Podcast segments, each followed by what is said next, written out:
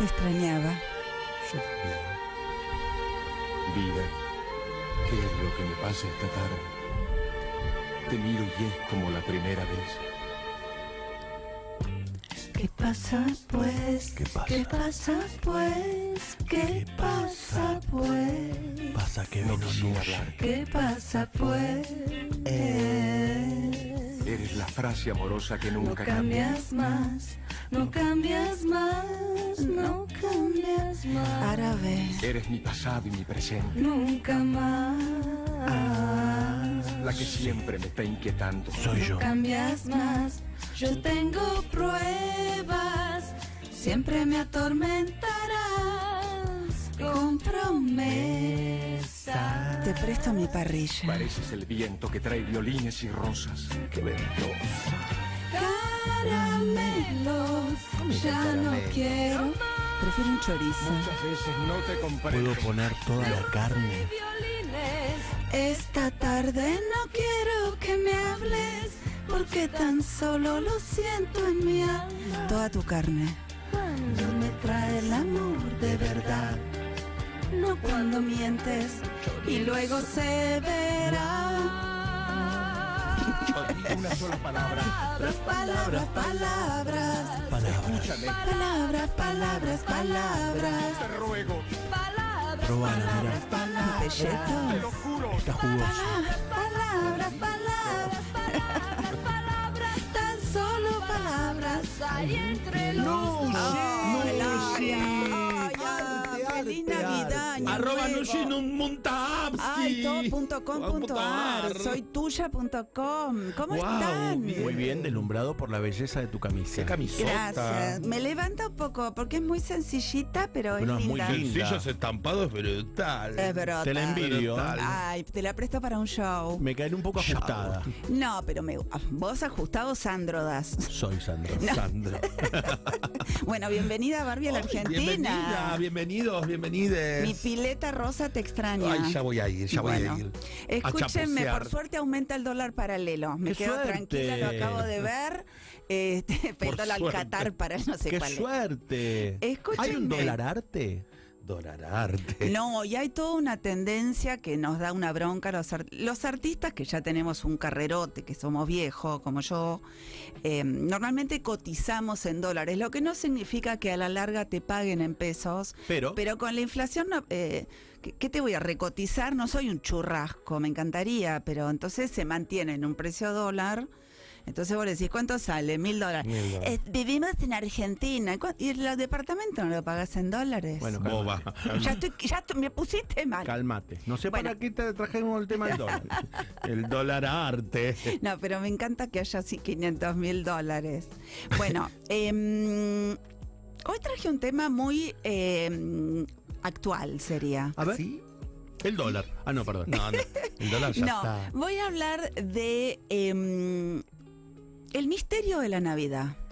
Ay, qué Ay, me encanta. Me- sí, me voy a correr un poquitito de lo que es puntualmente lo que es el arte y los artistas para hablar sobre lo que se llama eh, lo que es el en una obra uno dice tiene una forma, tiene una técnica, tiene un valor, eh, está dentro de una época, pero tiene algo que es re importante que se llama el capital simbólico que es la representación, uno representa algo, ese capital simbólico. Yo siempre digo, la gente pregunta, ¿qué significa la obra? Y es como preguntar qué significa una hamburguesa. Es alimento. Después sí tiene, el, es de los americanos, la podés comer acá, pero digamos... condimento y todo Bueno, eso. el- la Navidad tiene una carga que a mí siempre quiero indagar un poco en, en lo simbólico, en esta cosa que hoy seguramente todos los que nos están escuchando en este momento, que es mucha gente, tienen un arbolito armado. Sí. Seguro. Yo lo armé hace poquitito. Bueno, por eso. eh, y Yo en- me armé uno que se prende lucecitas de abajo. Todo acrílico con unas bolitas divinas. Lo la vi. quiero. Muy kitsch. Muy... Me gu- ¿Tiene que ver con lo kitsch la Navidad? Tiene que ver con, en realidad tiene que ver con cualquier tipo de representación que cada uno lo pueda hacer. Por supuesto, en los últimos tiempos tiene que ver con lo kitsch, porque uno ya le pone el mundo plástico, o sea, ya el coso es de plástico, ya no hay ni árbol. No, no, todo plástico. Em, pero la- y a- incluso el árbol también tiene desde, aqu- desde pe- aquellos tiempos remotos una representación Em, pero voy a hablar un poquito en orden. Voy a empezar por el comienzo, que es la Navidad. El festejo del nacimiento del niño Jesús, Sí. de Cristo, el Hijo de Dios. Sí. Cosa que ha sido representada, eh, obviamente, dentro del cristianismo, desde la Edad Media, por supuesto el Renacimiento, Giotto, Leonardo, están todos están esta cosa que también ya empezamos en una representación mágica. Una paloma viene que la embarazó a una mujer virgen y empieza todo un mecanismo, más allá de la creencia religiosa, un mecanismo simbólico mágico. María, el carpintero, Los Reyes Magos. los reyes, la estrella, el camino, la magia, que de cualquier manera, así como está comprobado que Sócrates y Platón, que son de 600 años antes de Cristo, existieron, todavía hay cierta duda sobre Cristo y, y si era el Hijo de Dios se duda, porque en realidad que Cristo estuvo en esta Estuvo. tierra, estuvo. El otro día estaba leyendo un ensayo de por qué el cristianismo triunfó sobre otras creencias de la época. Y es porque supo adaptarse y captar otras eh, eh, creencias y adaptarlas. Exactamente es lo mismo que ocurre con la Navidad. Porque hoy día la Navidad, el arbolito, no necesariamente es un creyente, un tipo que va a la iglesia. No. Es un símbolo que donde aparece también una otra cosa. Pues, El arbolito de Navidad nace en realidad de los celtas de hace mucho, mucho tiempo atrás. De la idea No de es los. católico. Del, no, no, de la idea de los árboles que, no- que son eh, eh, que, no, que son digamos, que no pierden las hojas, como el pino, el abeto, el abedul, em, que se mantienen verdes y la idea que en el medio de un invierno duro, vos consideras que eso es que la vida continúa. Después sí se toma, según la iglesia, eh, según la idea cristiana, el árbol de Navidad es un triángulo que representa em, el, Santo. Exacto. Todo eso. El Padre, el Hijo y el Espíritu Santo. Una mina no aparece ni en pedo nunca en la representación. María, santa que ni Te la garchó. debo. Que ni garchó, pobre santa de Dios. Pero bueno, eh, eh, que también, viste, la mujer, qué calor. Ay, yo ya parezco la negra. Lo que no está la negra me... qué Mira el reloj, Arabella quiere que me vaya. vino el aire para ver Vino el aire, claro. que está arriba del reloj. Pero bueno, volviendo a la representación, el arbolito de entrada es eso. También hay otra idea que es representa el árbol de Adán y Eva, porque antes se le ponían manzanas y vela a los árboles, antes de transformar la manzana en la bolita de plástico. em, esta idea de volver a tomar la manzana del pecado, resignificarla, porque gracias a ese pecado, bueno, bla, bla, bla, bla, bla. Cosa que por ahí el que tiene hoy el arbolito lo está mirando como diciendo, Cambiemos la bolita. Cambiemos la bolita porque no, no Compré bolita. pero no le pongan velas que es peligroso. ¿Sabés qué le puse yo a mi bolita? Ay, ay, ay, ay. Es que a, a- a mi, a- no, a mis bolitas. Al no. arbolito. A mi arbolito. A ver. Este, figuritas de jugadores del mundial.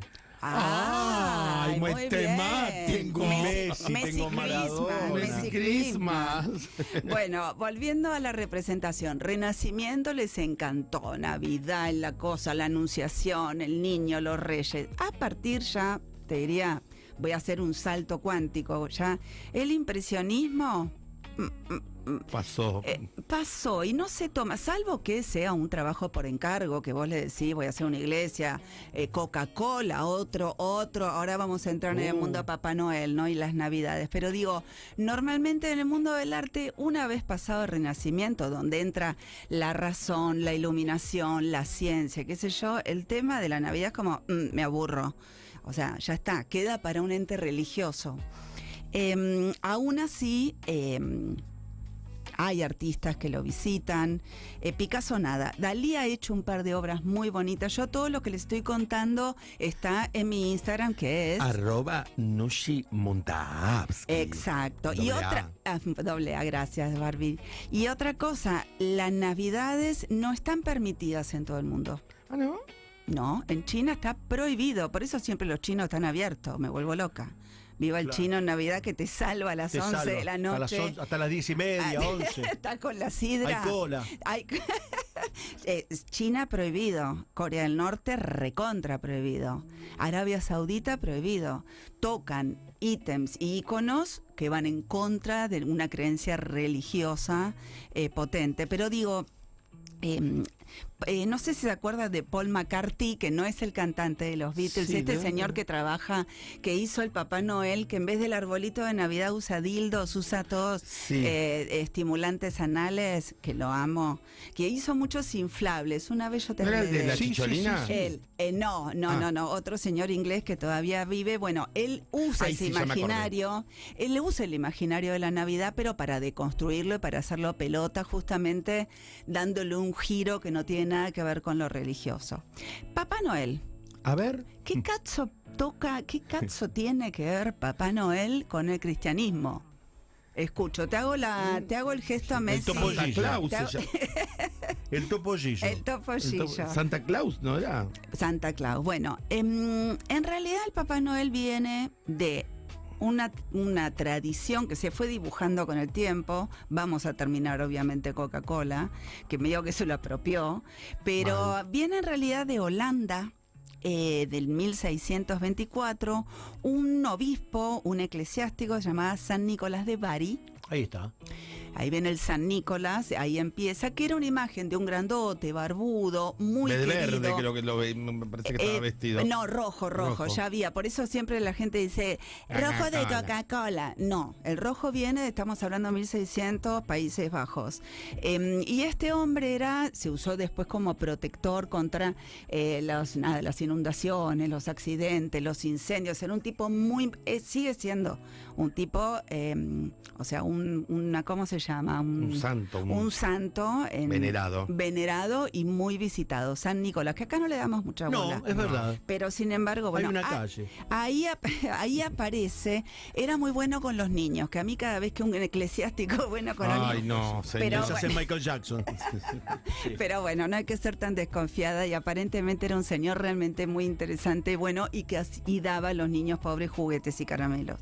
Alguien toma esa idea, que se llama un escritor que se llamó eh, Washington Irving, y hace la primera historia de New York, donde aparece un Santa Claus, pero que mm, tú, tú alguna... El que le da de verdad el nombre que dice, que inventa y le da todo, un tipo que se llama Clemente Moore, Clement Moore, un americano, que escribe un libro que se llama Una visita de San Nicolás. Ahí Mira. lo viste, es gordo, coso, con pero vuela. Y hasta duendes le ponen. Ahí aparecen los renos, el trineo, aparece Lo todo. fantástico. Exacto, lo fanta que ya venía siendo medio fantástico, pero ahí aparece que vive en una casa con enanos y en realidad Santa Claus es un elfo.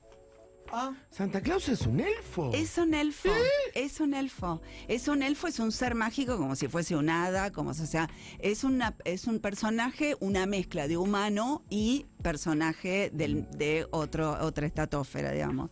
Em, y esta y este cuento no se sabe por qué, en realidad porque mezcla mística, religión, cristianismo. Es un cuento muy interesante, muy bien escrito y todo el mundo engancha. Más vale. Vamos con eso. Y había que darle la forma, el dibujo. Y ahí aparece un señor muy, muy, muy conocido.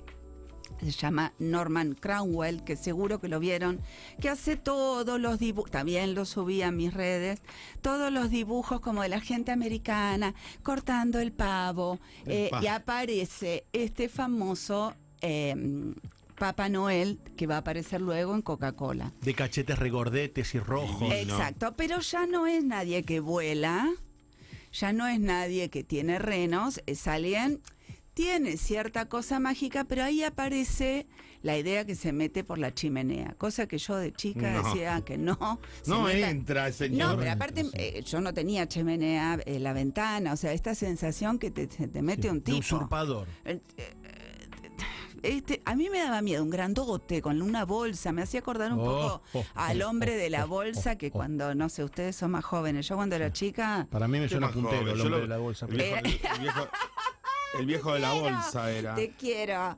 Eh, pero bueno, no, cuando uno era chico era como te porta bien o viene el hombre de El la hombre del bolsa. cuco. Bueno, hubo una contrapartida que después me enteré gracias a los oyentes que me escriben y me comentan cosas en, en mi Instagram. Em, hubo una contrapartida que sale en Centro Europa, Alemania, Suiza, eh, bueno, em, Hungría. em, aparece un tal Krampus. Que es el anti-Papá Noel. Uh, Uh, una pesada. No saben lo que es Krampus. Es todo peludo, tiene algo medio de fauno, De lengua Yeti. larga roja, cuernos. Tiene una. un- un- diabólico. es diabólico. Un barril atrás donde va cargando los pendejos.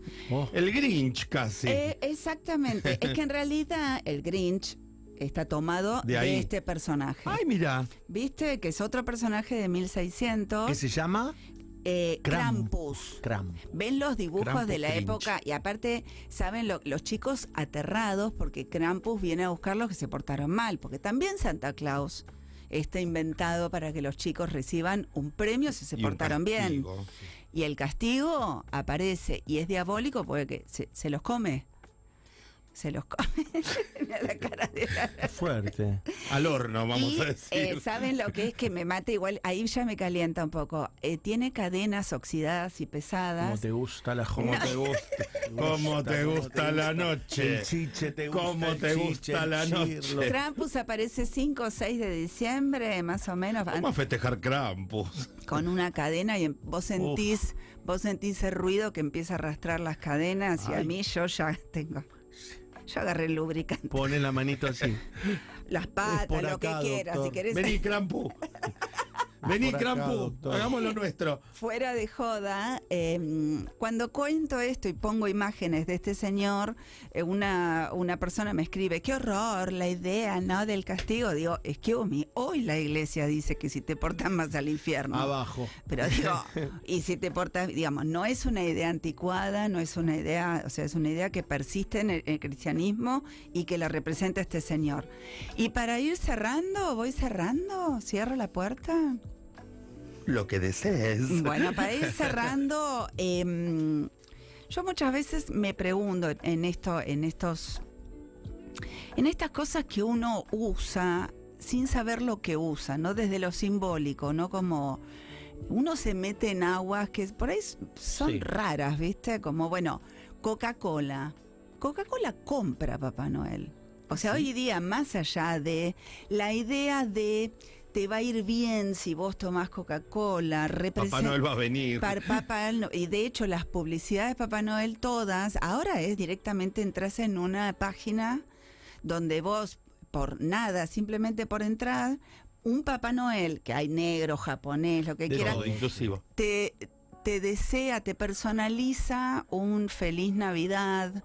Eh, con la coca en la mano, o sea, digamos, es también bastante perverso y obsceno, porque en realidad te, está, te la está metiendo por el orto, Papá Noel, excuse me. Sí.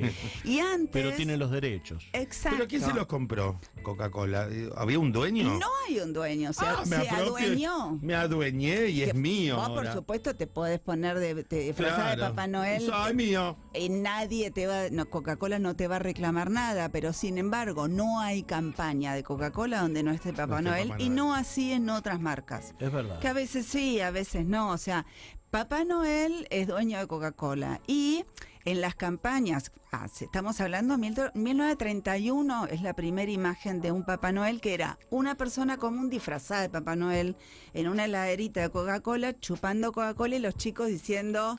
Pal Santa, "Santa". Y entonces él, de- él pedía, si vos querés que te lleve regalos, déjame una Coca-Cola en el arbolito. Mira vos. O sea, ya se garantizaban las botellitas. Los por lo- niños. sí, sí, 30 Influenciando millones. niños. 30 millones. Bueno, los reyes le dejas pastito y agua y a Papá Noel una coca. una- una coca. Pero bueno, Más quería traer un poco porque me gusta hablar de los símbolos. A veces no siempre hay que hablar de, del arte, porque el arte tiene que ver con lo simbólico, tiene que ver como uno, tiene que ver con el consumo, tiene que ver como ma- esto, vos, me compré un arbolito, con, digamos, uno De deposita, acrílico. vos le ponés las figuritas. Hay una, hay un hecho de deseo grande o chico que está depositado en un objeto que en realidad desconocemos hasta el valor real que tiene, pero lo recambiamos, lo resignificamos y por eso sigue sirviendo el valor simbólico y la representación y el arte, porque el arte no es más ni menos que eso, tomar una cosa y transformarla en otra.